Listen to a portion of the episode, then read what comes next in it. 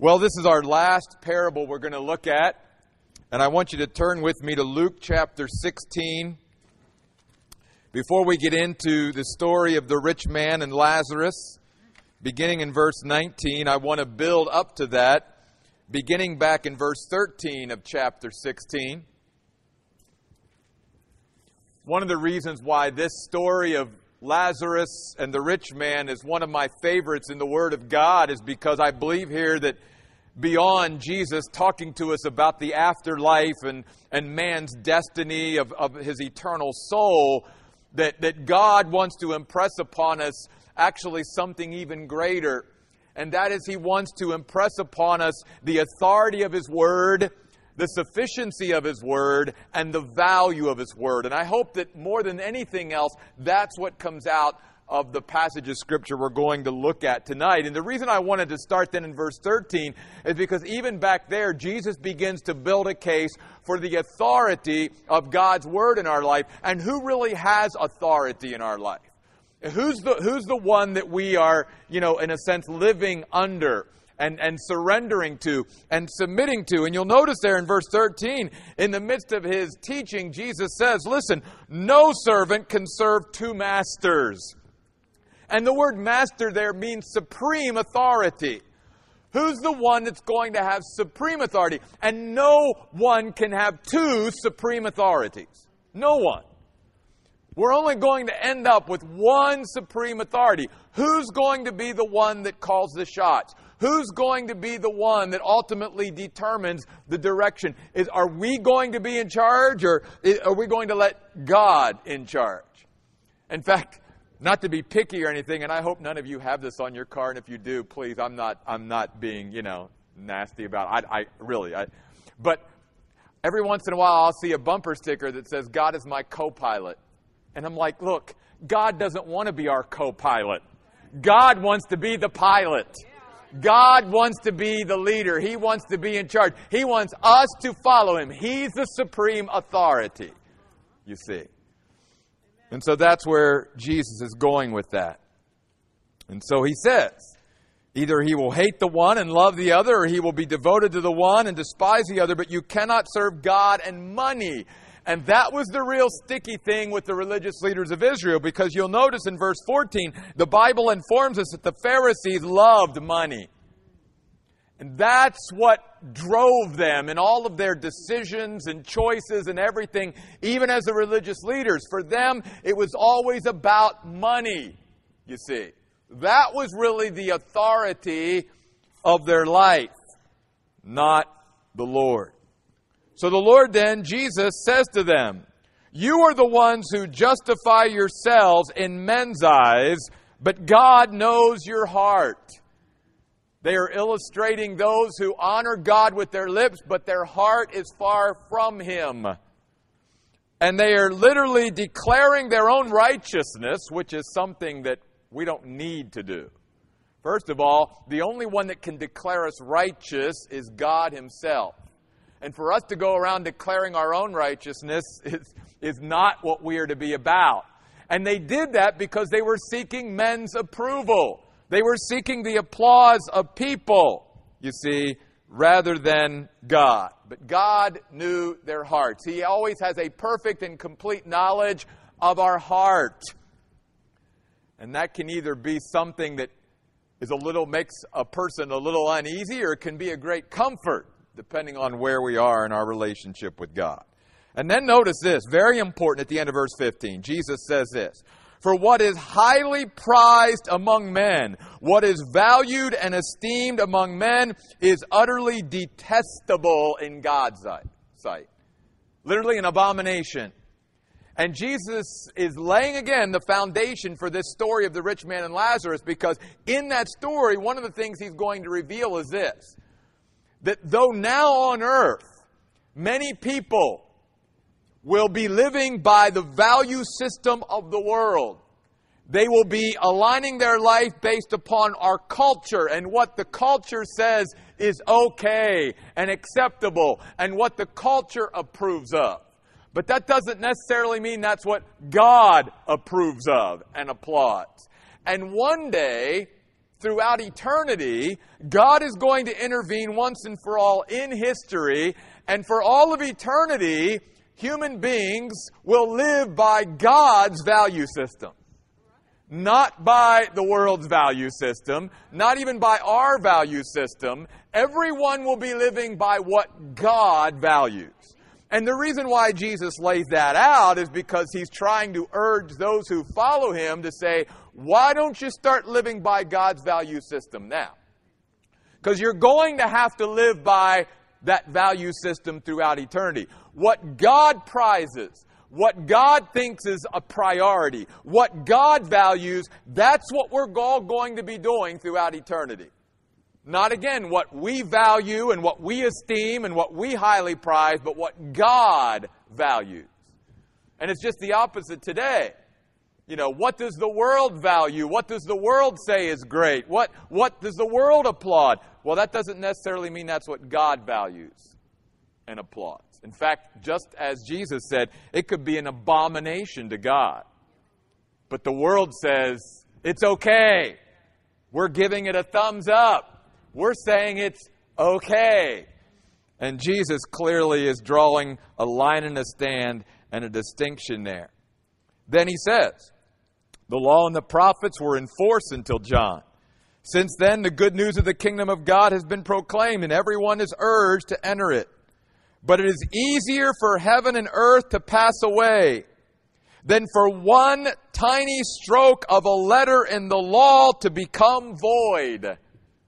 God is saying here that even that hook, that apostrophe that is used in language to differentiate one letter from another, he says that will not lose its authority or force from God's perspective. Everything that he said. And, and can I say that's why, in my mind, it's important for us not to just study the Word of God, but to study the words of God? because even the little hook, the little apostrophe that God uses to differentiate and distinguish between letters, he says, even those will not lose their force. Heaven and earth will pass away, but they will not lose their authority. And so he's talking here about the authority of God's Word. And he's talking here about the values and the value system that we should be living by.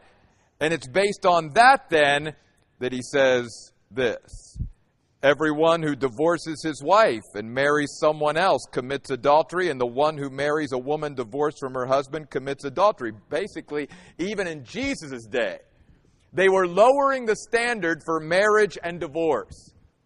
They were making it up as they went along, and they were succumbing to the, to the way culture viewed marriage and divorce. And Jesus saying, look, you can, you can vote on a certain thing and you can make your own human law and you can say this and that about marriage and divorce. But at the end of the day, it doesn't change the validity of God's word. It doesn't change the authority of how God looks at marriage and how God looks at divorce, you see. And that should be all that matters. Not what we think, not what man thinks, but what does God think? And God is simply saying here, through Jesus Himself, the Son of God, the eternal Son of God, this is going to be the authority throughout eternity. This is the value system, you see. And one day all will live by this value system. And so he's trying to get us to let his word now have that kind of authority, that kind of weight, that kind of validity in our life now. He's trying to get us to see uh, how important it is to adopt His values, what God highly prizes, and, and to go after, you know, what He esteems and live by that standard rather than letting the standards of the world that are ever changing creep in and begin to be sort of the, the, the structure that we live by.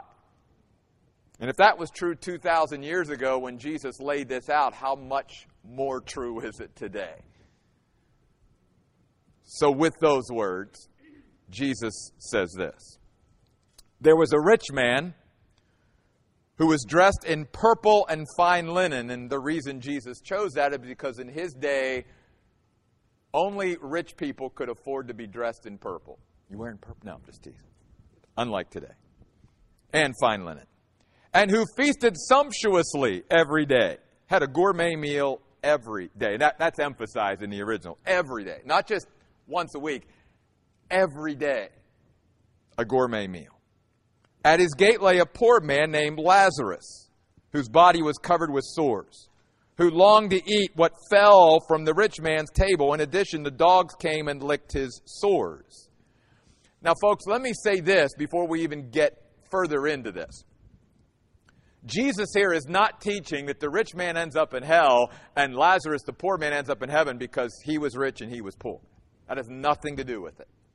It has everything to do with what Jesus has already talked about. That Lazarus responded to the Word of God in his lifetime. And he valued what God valued, and he let the Word of God have authority in his life. The rich man did not value the things of God. The rich man did not respond to the Word of God. That's why he ended up where he did. Notice Jesus goes on to say, Now the poor man died and was carried by the angels to Abraham's side. Even the angels were assisting in this man's care as he entered into paradise. The rich man also died and was buried. And notice there was no reaction from heaven when the rich man dies. Any kind of fanfare, if you will, for him. None at all. And by the way, the word died stresses the significance of separation in the Bible not only that we are separated, if you will, physically from the, the material is separated from the immaterial at that point. But interestingly, as Jesus is teaching this in the context, he's also reminding us everything that the rich man thought was valuable, he was separated from and would be for all of eternity. Everything he lived for, everything he banked on, everything that he filled his life with, he would now once and for all be separated from and everything that was of real value to Lazarus and to others who live by God's value system and by God's word, actually, when they die, don't get separated from the things of greatest value. We actually enter into a greater connection and fellowship with the things that really matter. And that's one of the other things that Jesus here is reminding us of as he shares this story. So the Bible says, in hell, verse 23, the realm of the dead, the rich man was in torment. He was a tortured soul. And notice this also. He was immediately conscious after death. There is no such thing as soul sleep, or when someone dies, they, they are, live an unconscious existence somewhere. No, the Bible, Jesus himself teaches that once a person dies, they are immediately conscious and they are in one of two places. And notice that also. There's not three or four different places that a person can go. There's only two, according to Jesus.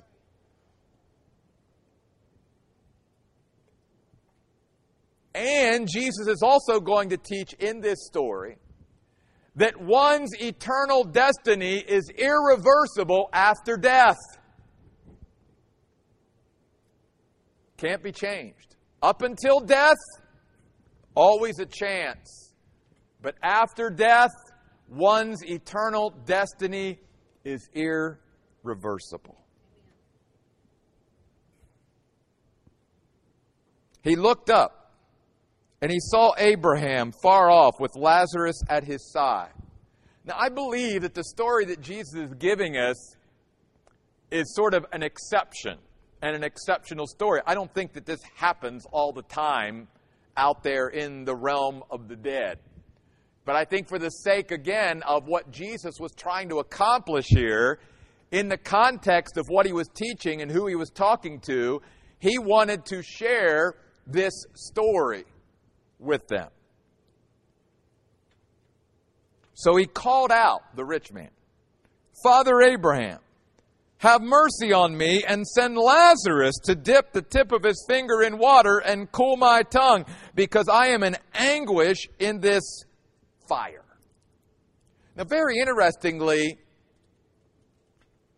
the rich man's anguish and suffering in the realm of the dead here is he's really not emphasizing his physical torment.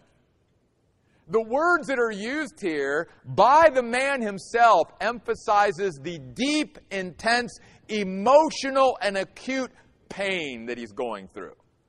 And it's actually more of an emotional pain than it is a physical pain. I think that's significant and something that we need to be reminded of.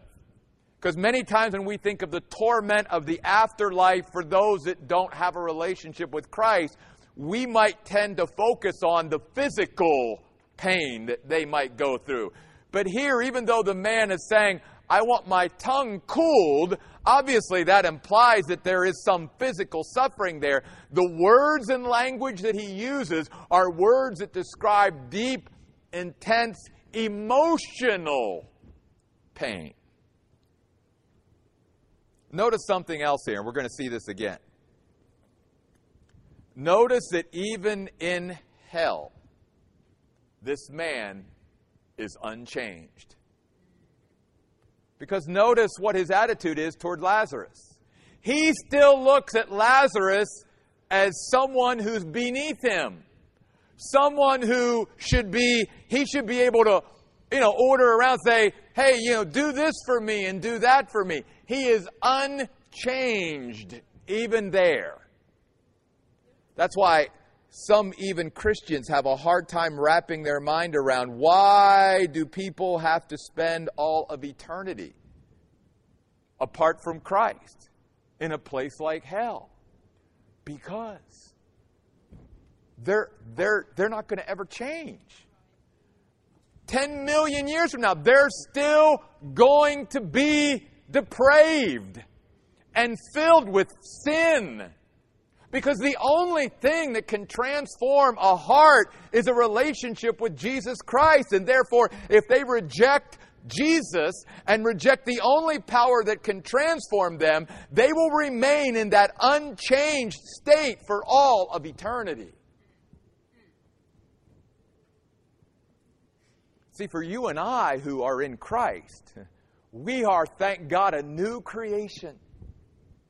Old things are passing away even now. All things are becoming new. And though our outward man is perishing, Paul says, yet the inner man can be renewed day by day. And we have the prospect, John says, of when we see him, we will be like him, for we will see him as he is. But for those that don't have a relationship with God, they will remain in the state they died in for all of eternity. And that's exactly what we see illustrated here. So in verse 25, Abraham says, child, which is a term that implies dependence. He is acknowledging Abraham, this man's dependence even though this man lived a very independent life because of his wealth and comfort when he was alive on earth, Abraham is reminding him, You're just a child. You might have been a big mover and shaker while you were on earth, and you could tell this person to do that and that, and you might have had tons of servants, and you might have had all this stuff. But from God's perspective, and now in eternity, you got to be reminded you're a child. You're dependent on God. Your whole existence was dependent on God. And then he says this Child, remember. And I think that that's part of the emotional, acute pain that people who die and go out into eternity without Christ will, will do. Is they will be able to remember. They will be able to recollect and call to mind their lifetime and all the times that they could have maybe turned to Christ and accepted the authority of the Word of God and lived by the value system of God rather than their own value system. And Abraham's pointing that out. And he uses the word lifetime here because it means the time on earth that God entrusted to you. That's something important for us to be reminded of. Each of us is given a lifetime by God, a time here on earth that He entrusts us with. It's part of our stewardship. What are we going to do with our lifetime? All of us don't get the same amount of time on earth, but what God does want to see is with the time He entrusts us on earth, what are we doing with it? And again, in the context, are we living under the authority of God, His Word, and are we valuing the things that God values and living by that value system? Because again, notice the great reversal in eternity. Notice that, that in eternity, now the rich man is reduced, if you will, and now he's living all of eternity by God's value system, if you will. He's no longer under his value system or the world's value system. And the same thing on a positive note is true of Lazarus. Though Lazarus might have spent his lifetime living in discomfort and, and being plagued maybe by one thing after another and not having very much of this world's good, now throughout all of eternity, oh, he's living by a different value system. You see, what, what again God wants to teach us here is as his disciples, we have got to learn not to live for this life, but for the life to come. Because in this life, there may be some of even God's followers, like Lazarus, who are plagued with many discomforts in this life for one reason or another. But this isn't the life we're living for. We are living for eternity. And so he says, Child, in your lifetime, you received your good things. In fact, you came to expect and depend upon the comforts and the pleasures which your wealth provided for you, Jesus says. But Lazarus likewise bad things. Again, things that were painful, things that brought discomfort. But yet, notice this. But now. Big word, three letters, but big meaning. Now.